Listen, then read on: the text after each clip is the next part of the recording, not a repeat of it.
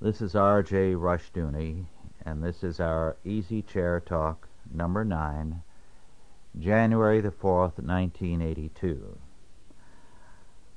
Today I'm going to do something a little different. I'm going to concentrate at some length on one subject. I referred to it in brief last time, and I told a little story you may recall about the two men who left their office started walking towards their car, and the two men turned around and saw two hoodlums following them. And the one said to the other, Quick, let's get in the car. There are two of them, and we're all alone. Now, I think, as I observed last time, that mentality is very commonplace among conservatives and churchmen. I regularly get through the mails all kinds of scare literature. And I read about very scared people and hear about them. I think three or four times in the last month I've been told about someone, in a couple of cases, men of considerable wealth, who have spent a fortune preparing for total disaster. They have bomb shelters in their homes, but not merely bomb shelters. They have power plants and auxiliary backup plants. They have a food supply for two or three years. They have ammunition enough to arm a regiment and they are continually on the lookout for a way to make a last stand against the enemy. I think it's insanity. I really do. And it is not because I am unrealistic about the future. I don't think there's anything wrong with reasonable preparations. After all, I lived in an area where in the winters we were snowed in as much as four months, and the two trading posts had uh, no way of getting any food supplies in between. I'm geared, therefore, to uh, living in terms of some kind of preparation for the future. We don't know what can happen.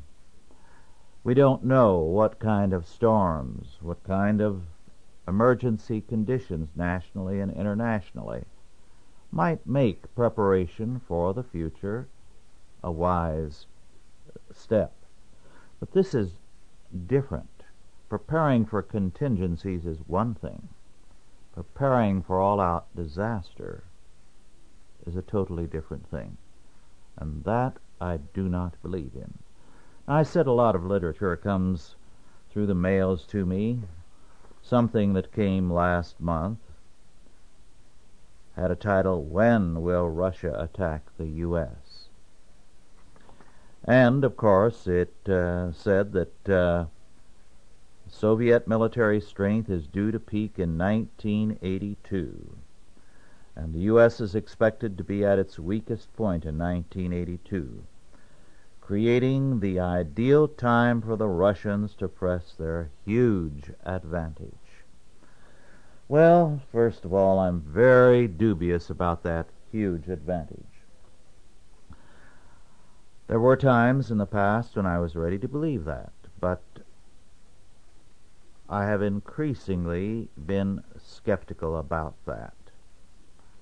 I don't believe that the Soviet Union has a huge military advantage over us. I know that there is currently circulating across the country a book translated from the Russian, which is a military report to the Politburo on the military strength of the Soviet Union. Now, of course, it gives a very impressive picture of Soviet military might. But the Soviet Union is much given to propaganda. If they've ever told the truth, I don't know it. Certainly it is to their advantage to give such an impressive report. their own people are discouraged and disheartened. They know that we pick up material like that very readily. Why not sell us a bill of goods? Are we outnumbered? Are we outgunned, outmanned, out-equipped? Well, first of all, a Soviet military division is much smaller than an American one. So numerically, the seeming advantage is not there. But then there's another question the technology. How can they be good in military technology, no matter how much they stress it, when everything they do is a fizzle? A few years ago, one of their pilots defected with one of their top planes to Japan. It was really a backward piece of equipment compared to American military planes. Why should we believe that everything they have is superior? They have done no good at anything they've attempted. Their economy would collapse without the slave labor camps. There was a very interesting article in Science Digest for July 1981 entitled Red Star in Orbit by James Oberg.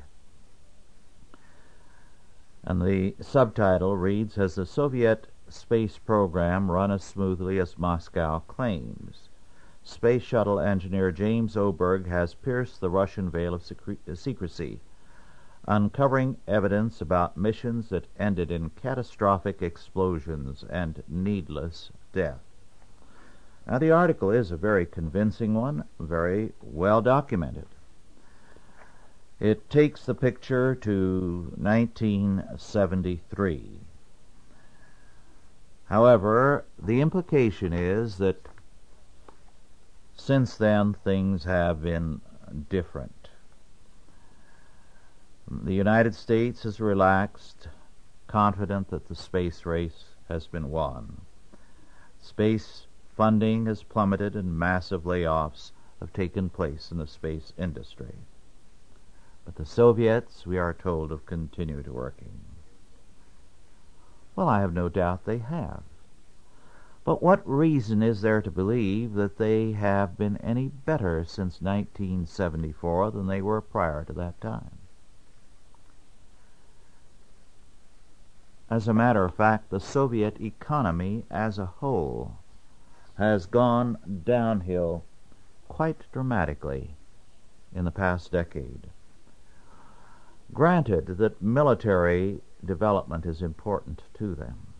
Why in the world should we expect excellence there when it is not present elsewhere and when it did not exist prior to that date? Then there's another factor. It takes more than hardware to fight a war. We found that out in Korea and especially Vietnam.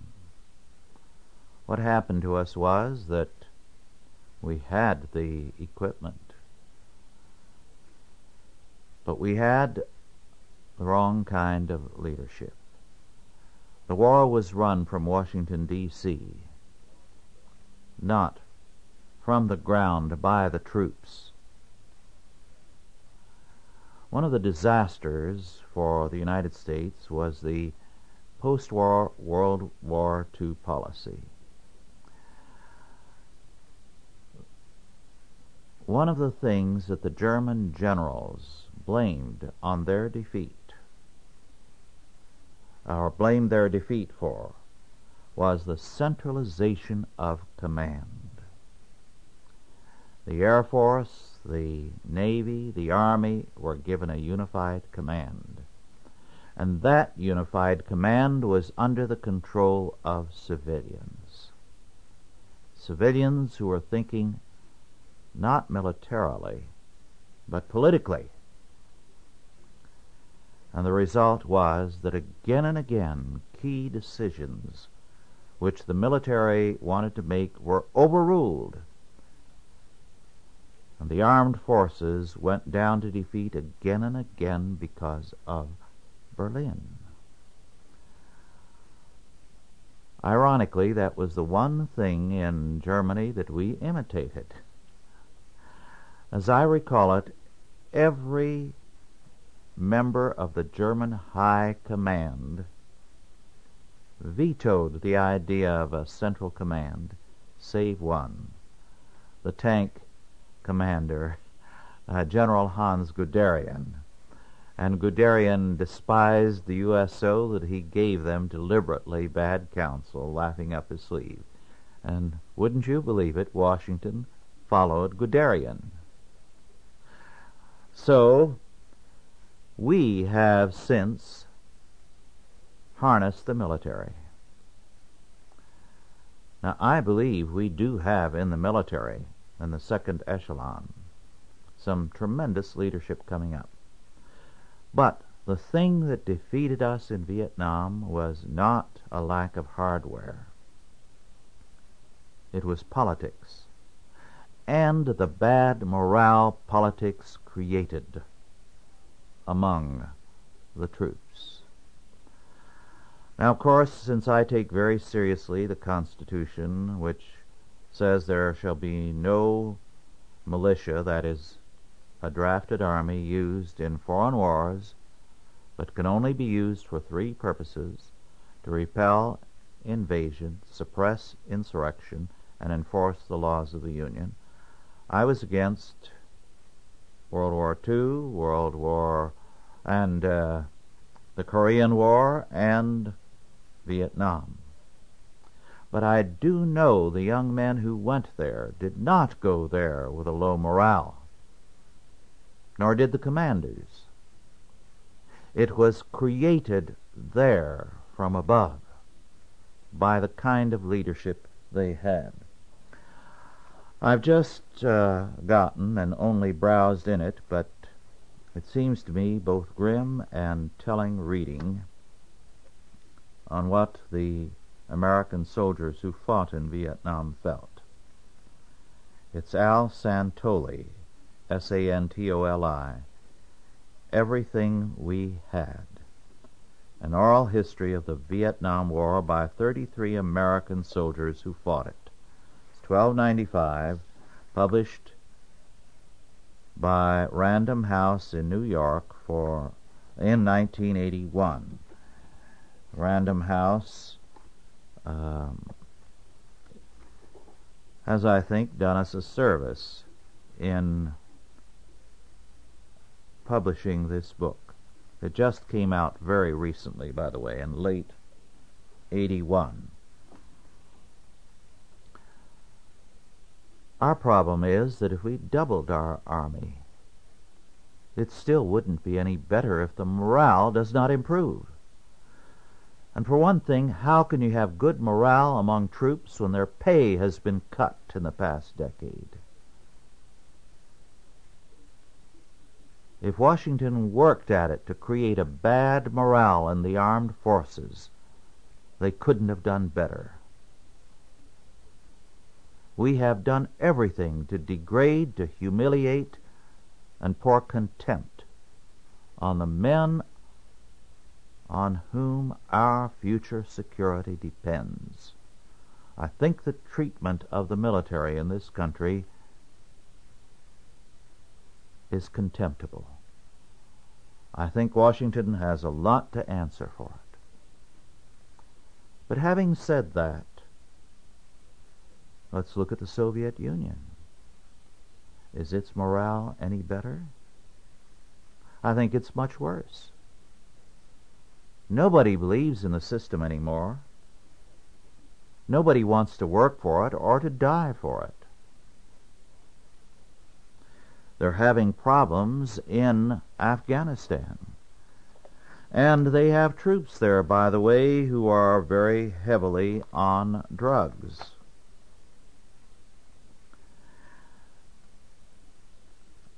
I don't normally agree with uh, Secretary of State Haig, but I think he is right when he describes the people of the Soviet Union in a state of, and I quote, spiritual exhaustion.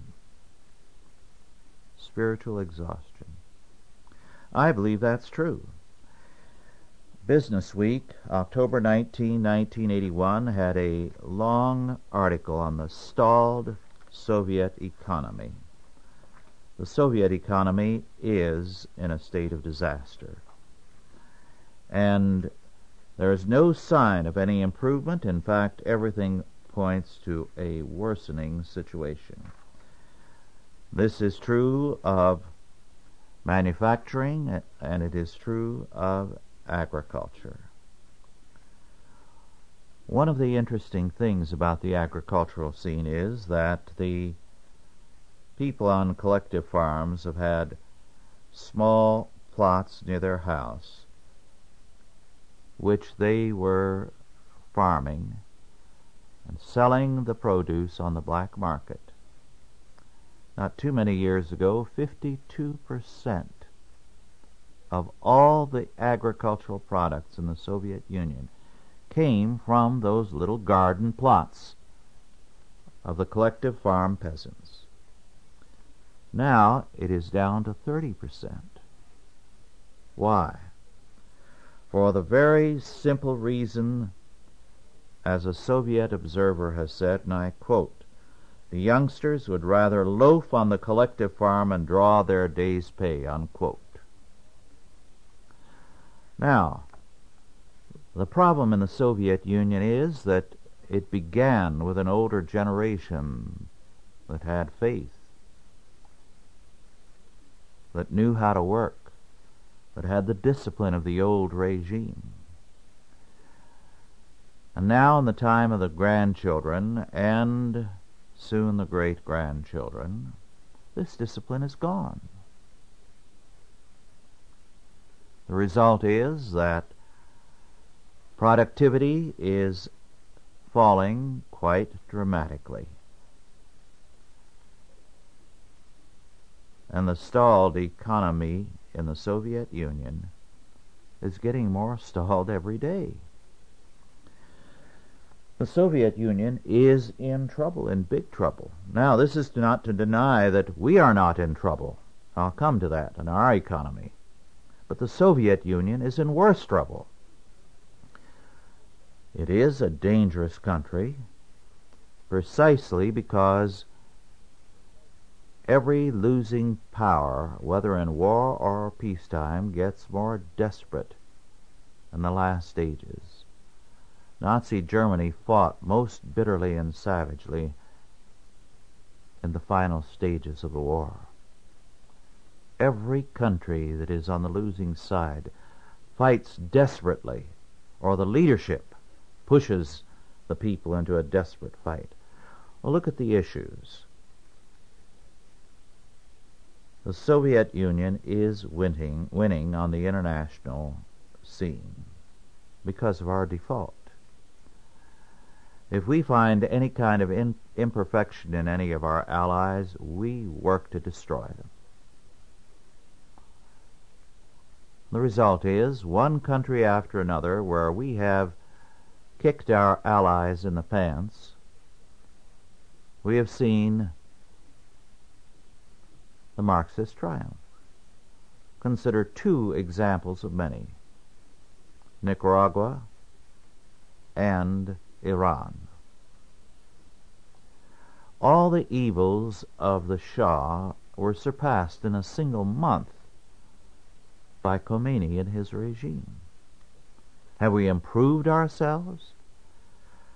What idiot ever imagined that a country that had no background in democracy, no background of education, was going to be turned overnight into a European style or American style country?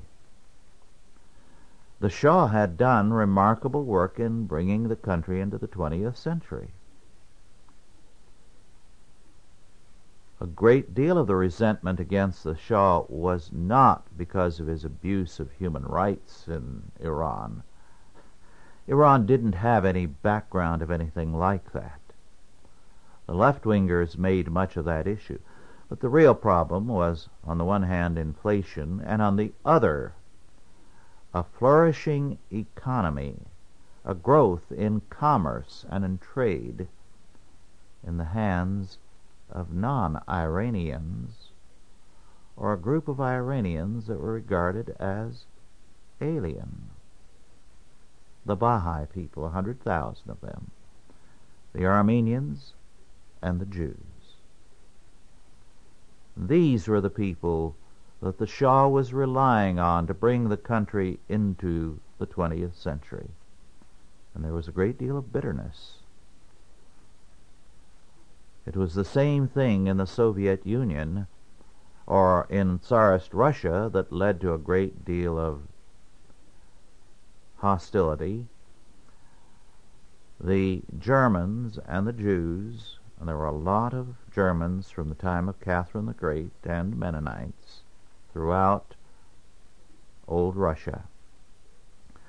The Germans and the Jews were the educated and the progressive element.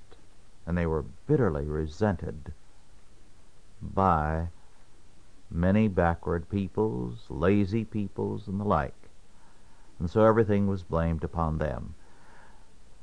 And the Bolsheviks, many of whom were Jews, utilized that hatred of the managerial class of old Russia to overthrow the Tsarist regime. Well, the Soviet Union is winning abroad by default, by our stupidity. But it is facing trouble now, internally and externally. Poland. Malachi Martin, in his recent book, has shown that, I think quite convincingly, that the Solidarity Union is governed by Trotskyites for using the workers in Wałęsa to attack the Soviet Empire. Thus, the impetus behind the workers is an evil one. It's a family fight between the Stalinists, so to speak, and the Trotskyites. All the same, even without that, Poland is in trouble. Its economy is failing dramatically because of the uh, disaffection of the people. If the Soviet regime is not able to control Poland, it will not be able to take its next step in foreign affairs, namely to move in and take over Iran, which it is increasingly controlling. And if it is not able to control Poland, the Soviet Empire will begin to fall apart. This is why the step by President Reagan to impose some economic sanctions on the Soviet Union were very much needed. They were, however, too timid, and the reaction of the American people was anything but good. When I say, it, well, perhaps I should qualify that, not the American people, but of business and agriculture farmers afraid that the embargo would extend to wheat. And the manufacturers very upset because it would mean the cancellation of some and perhaps of even more contracts with the Soviet Union, which doesn't pay for them anyway. You and I as taxpayers do. Well,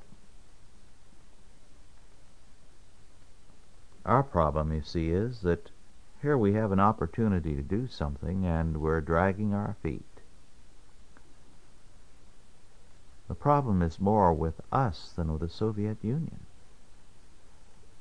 They are nothing to be afraid of. I am more afraid of Washington, D.C. than I am of Moscow and Peking.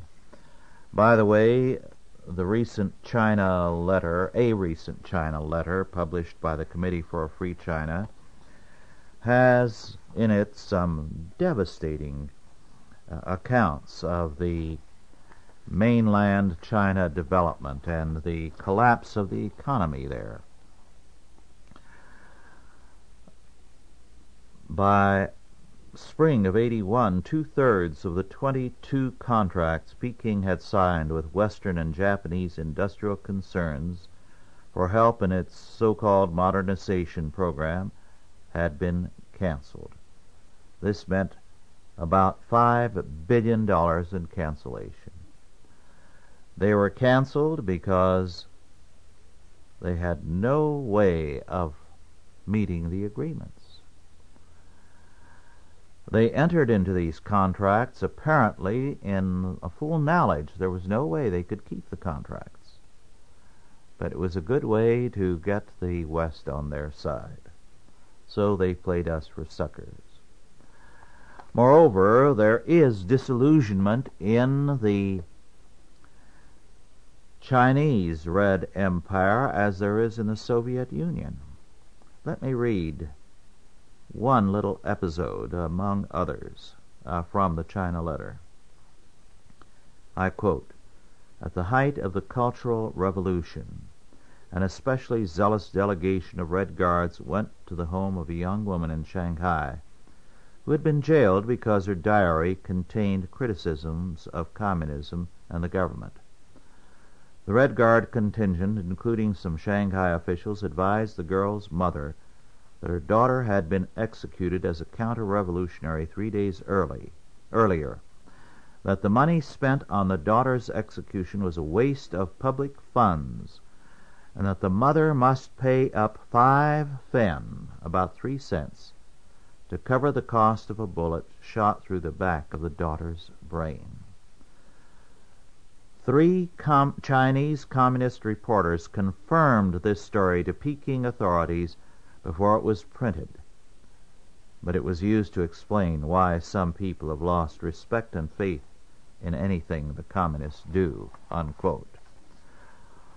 Well, the present regime is condemning Mao Zedong and publishing this kind of thing to say in effect, look, fellows, we're better. We're ready to print the dirt on the old regime. But there is no evidence that apart from that they have changed, and every evidence that the people regard them with suspicion and fear and contempt. Now, the situation in the Soviet Union is no different. We have all kinds of books from exiles to tell us that it's just as bad, if not worse. Why should we believe that the Soviet Union will have troops ready to fight? They will only move as long as things go well with them, as long as they have easy loot. We know in World War II that the Soviet troops were ready to surrender wholesale, and did in the early days, to the German forces because they regarded anyone as better than Stalin and the communist regime. Only when the Russia, the Germans proved to be brutal when they refused to use these Russian soldiers who were ready to fight with anybody against the communist regime, did they turn and fight bitterly against the uh, invading Germans. So that the Germans created the resistance. There was very little resistance up to that point. And even then, for the Russian forces, one of the biggest appeals was the opportunity to loot. That was one of the most ugly parts of the war, the looting by the Russian troops of Germany. Rape and loot. Now, does anyone in their right mind believe that the Soviet morale has improved since 1940? The indication is that it is dramatically worse. We know, for example, that until recent years, in all the persecutions of the Christians, the Christians went meekly into court and to death or into prison. But now we're seeing a different kind of thing, a resistance. Standing in the court to denounce the regime and to denounce the judge and the prosecutor. There is a stiffening resistance among the Russian people.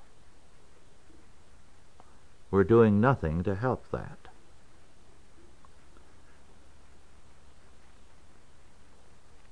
What I am saying is that the enemy is not a problem. We are. Let me repeat something I said earlier. I believe that we have more to be afraid of from Washington, D.C. than we do from the Soviet Union.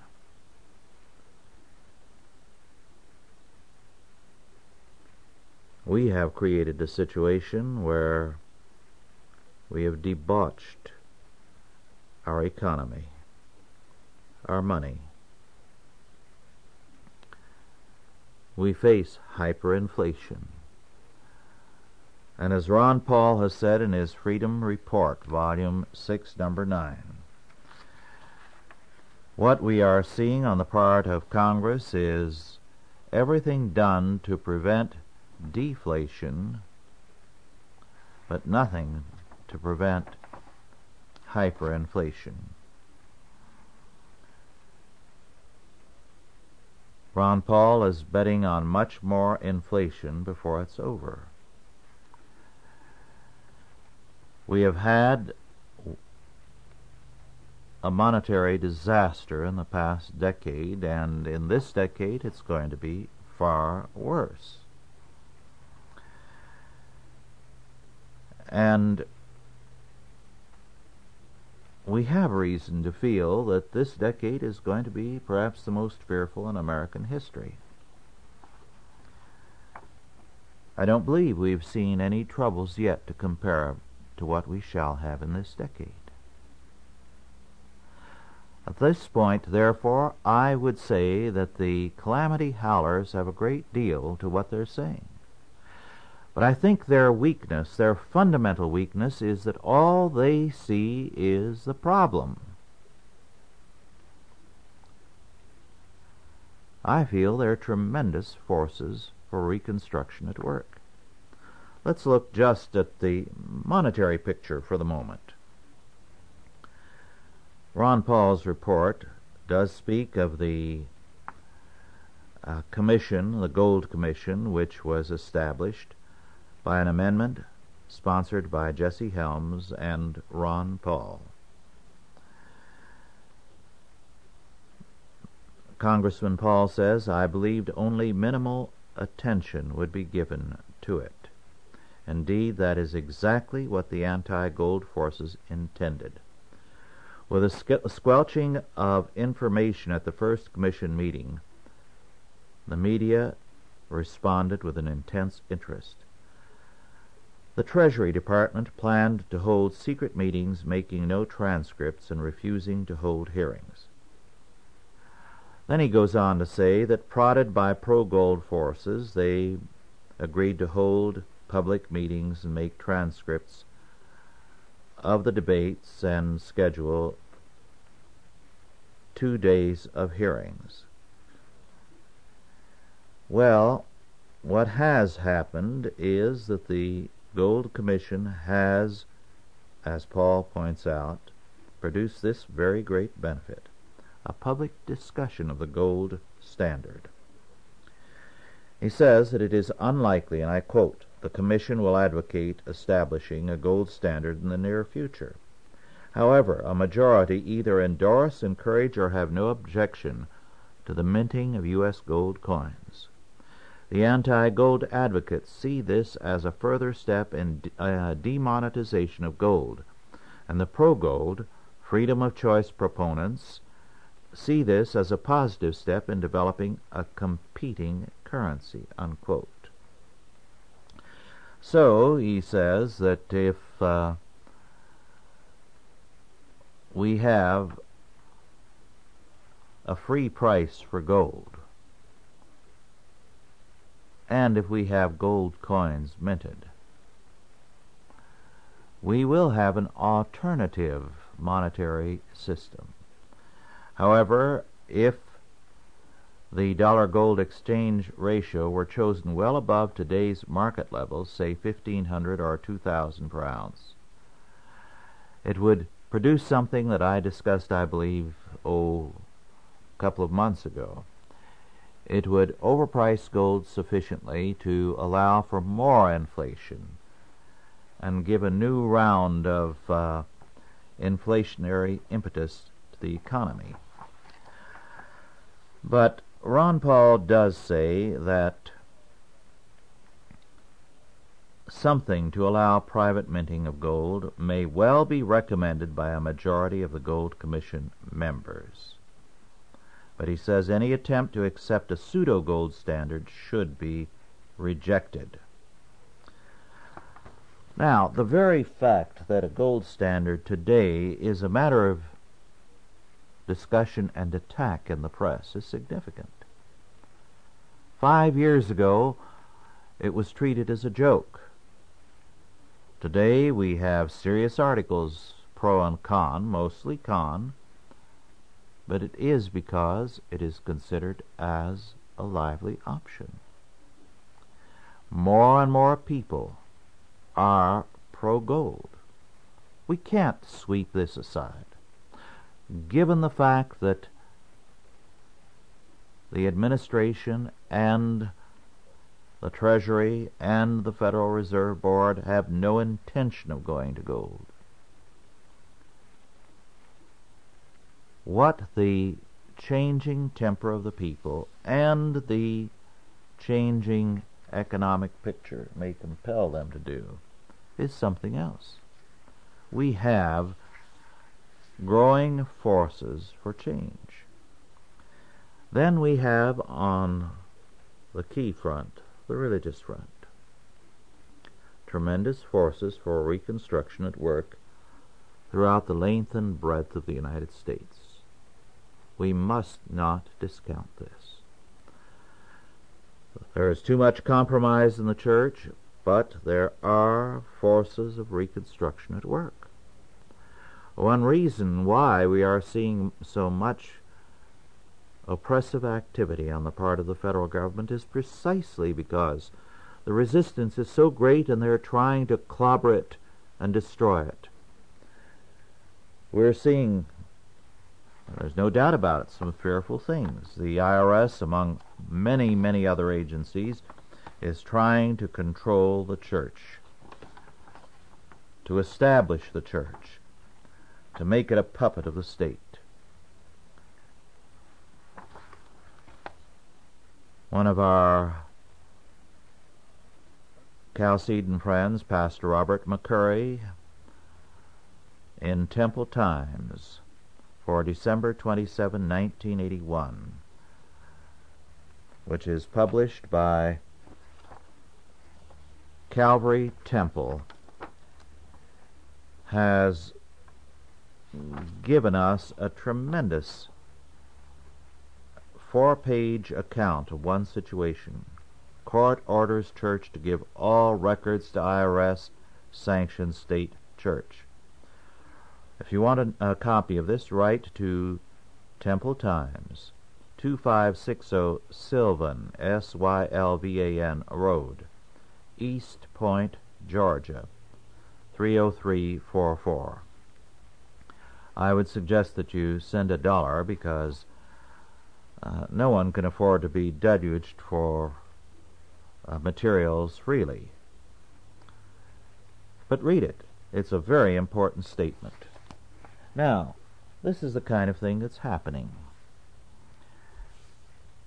And the resistance is growing. the middle of this month, I shall be in the South for another church state trial. We've taken some beatings in the federal courts lately, but are also seeing the resistance stiffening. Christians are beginning to mean business about their faith. It isn't going to come easily. Some Christian ministers have gone to jail.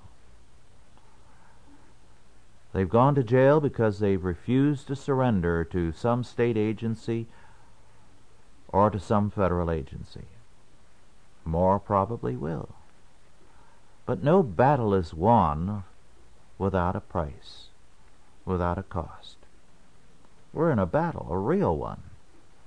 I'm not trying to poo poo the seriousness of the situation, but I believe that the forces for change, for reconstruction, are gaining momentum.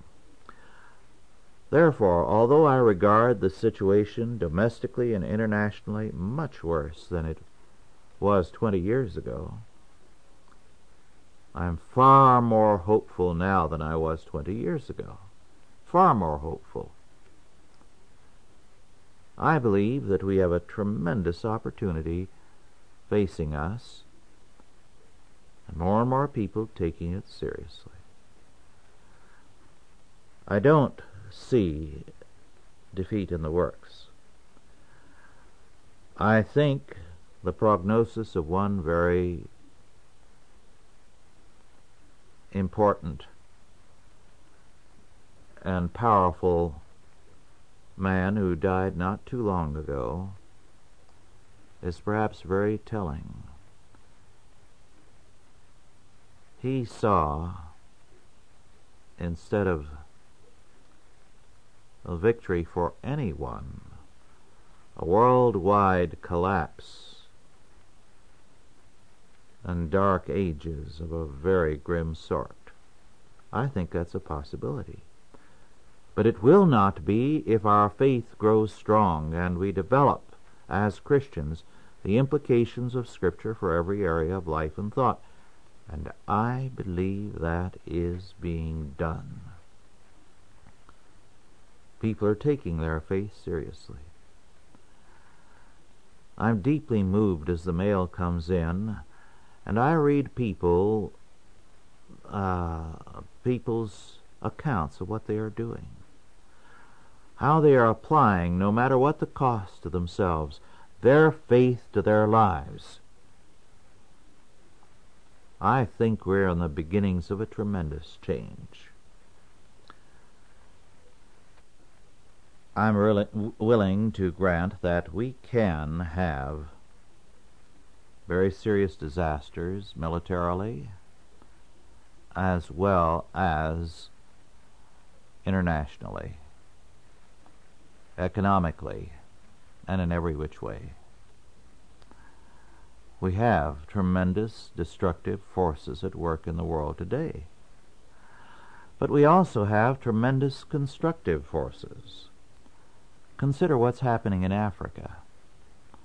Christianity, from being a small handful of people at the beginning of this century, today commands well over 40% of the people. That's a dramatic growth. And it has not stopped, it's increasing.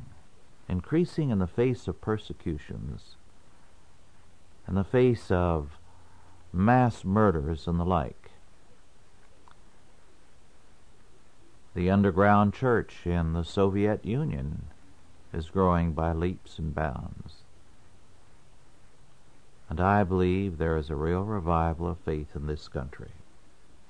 Now, strange things can happen, unpredictable things can happen. We can't discount that sort of thing, and certainly I don't pretend to be a prophet. I'm simply trying to give you my assessment of what the outlook is. After all, it would be difficult to be too sure of anything. In 1895, the state of Ohio had only two automobiles, and wouldn't you know it, they collided. so, who knows what kind of collision we're going to have in the days ahead? All the same, I do not believe the world is being run by evil men. I believe it's run by God. I think evil men think they run it, and sometimes good men are under the evil illusion that they're going to run it. But it's run by God. And his purposes shall prevail. I don't believe he's through with us yet. I think we may need a trip or two to the woodshed, but uh, I believe that uh, we're going to come out of it with a healthier vision of things and a greater faithfulness. So I'm expecting a great deal of good to ensue in another decade or two. The people who are losing today are the powers that be. The Soviet Union, Red China, Washington, D.C. The humanistic statist world order is crumbling. Nothing works for them. We are seeing the radical and total bankruptcy of the present world order in every single country. We're seeing the debauchery that has been brought about by humanistic education, for example, and a reaction against that. The Christian school movement, every day commanding more and more children. We're seeing the evangelical churches growing by leaps and bounds. Don't tell me that doesn't mean something. It means a great deal. If the problem with the Soviet Union and Red China is that morale is at an all-time low, and if our problem here also is, as I believe, a very low morale, nothing is going to change that save a renewed faith. And I believe that is beginning to take place all over the world. We're hearing a great deal about the underground church in Red China as well as the Soviet Union, about the growth of the church in Africa, the growth of the church here in this country. We do have problems. I haven't covered all the problems. I could say a great deal, and one of our staff members, Dr. Douglas F. Kelly, just returned from the Carolinas with a very grim account of what's happening to farmers there. We have a federal government that is in effect at war with its own people. The corn and wheat growers of the Midwest got depression level prices. They're in trouble. So it is a grim picture. But at the same time, the picture in the Carolinas and everywhere is a picture of a renewed concern, a viewing of all these things in terms of the faith. After all, it was the great hymn of the Reformation that said, A mighty fortress is our God. That said, indeed, in uh, the worst, Let goods and kindreds go, this mortal life also. The body they may kill, God's truth abideth still.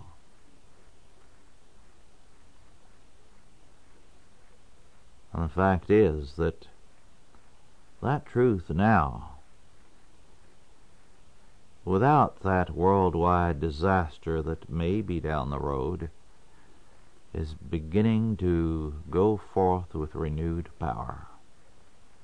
So we live in a very, very exciting time. I think we're going to see, as I said earlier, more troubles in the next decade than we have ever seen in this country, and more victories too. So you don't get the one without the other. It takes a battle to give you a victory. We're in the battle now. And we're going to have the victory, I believe. Well, now to change to something else. I've talked longer on this than I had intended to, but I believe it is important for us to face the situation realistically, but to make clear that the calamity howlers do not have the last word. That they're leaving God out of the picture.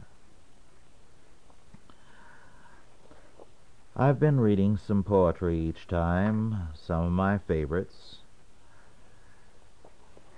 The first volume of poetry I ever purchased was when I was a high school student. It was by a poetess who is somewhat neglected today, but she is a very she was a very remarkable writer, Sara Teasdale, and the book Flame and Shadow. Some very beautiful things that she had to write. Let me read just a few of her very short poems. The coin. Into my heart's treasury I slipped a coin that time cannot take, nor a thief purloin. Oh, better than the minting of a gold-crowned king is the safe-kept memory of a lovely thing. And here's another about troubles and griefs. The title is Let It Be Forgotten. Let it be forgotten as a flower is forgotten, forgotten as a fire that once was singing gold. Let it be forgotten for ever and ever. Time is a kind friend.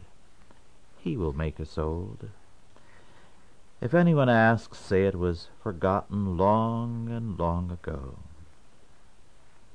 As a flower, as a fire, as a hushed footfall on a long forgotten snow. And here's another on the same theme, entitled Like Barley Bending. Like barley bending in low fields by the sea, singing in hard winds ceaselessly. Like barley bending and rising again, so would I unbroken rise from pain so would I softly, day long, night long, change my sorrow into song. And another titled Stars.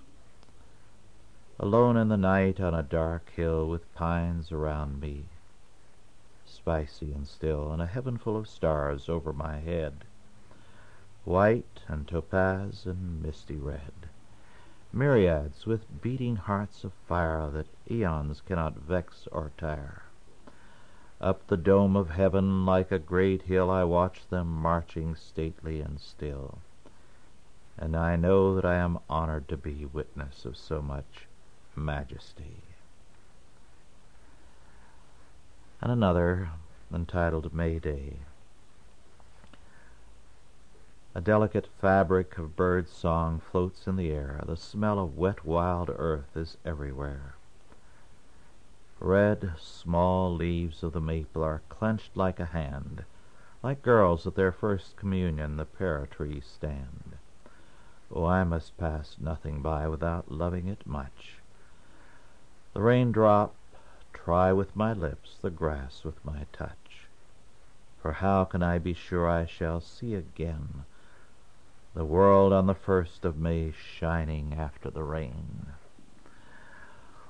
Well, those few will give you the flavor of Sara Teasdale. She wrote in sickness and in grief, but with a sense of beauty of life in the world. We live in a wonderful world, and in case you have heard a little pitter patter on the background, it's been the rain. Good, steady, driving rain today. The kind of rain that makes it good to be in and close to a fire. In fact, the forecast is that in two or three hours it will turn to snow again. It's a wonderful world we live in. It's God's world. And to live in fear of the enemy in such a world is to deny God. God is on the throne. If God be for us, who can be against us? said St. Paul. Well, I come from a background of peoples who've been persecuted,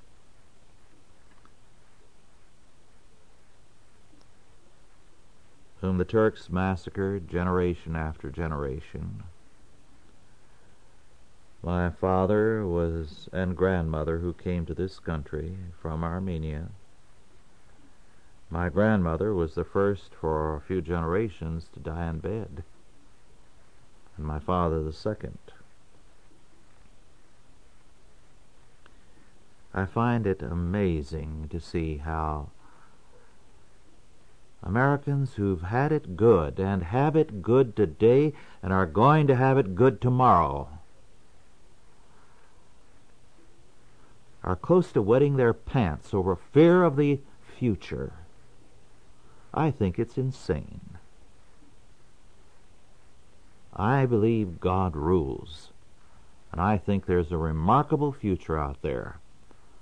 There's some enemies, yes but they're not going to accomplish one bit more than God allows them to do. And I believe the Scripture is right when it said that the Lord is on my side. I shall not fear what man may do unto me. So take heart. We belong to the winning side by the grace of God. Well, this has been R.J. Rushdoony with another easy chair, and I have so much more I want to say. Some very interesting and exciting things, but it'll have to wait till last the next time. The last time seems too far back, and the next time seems too far ahead. I really enjoy these because I can say a lot of things and nobody talks back.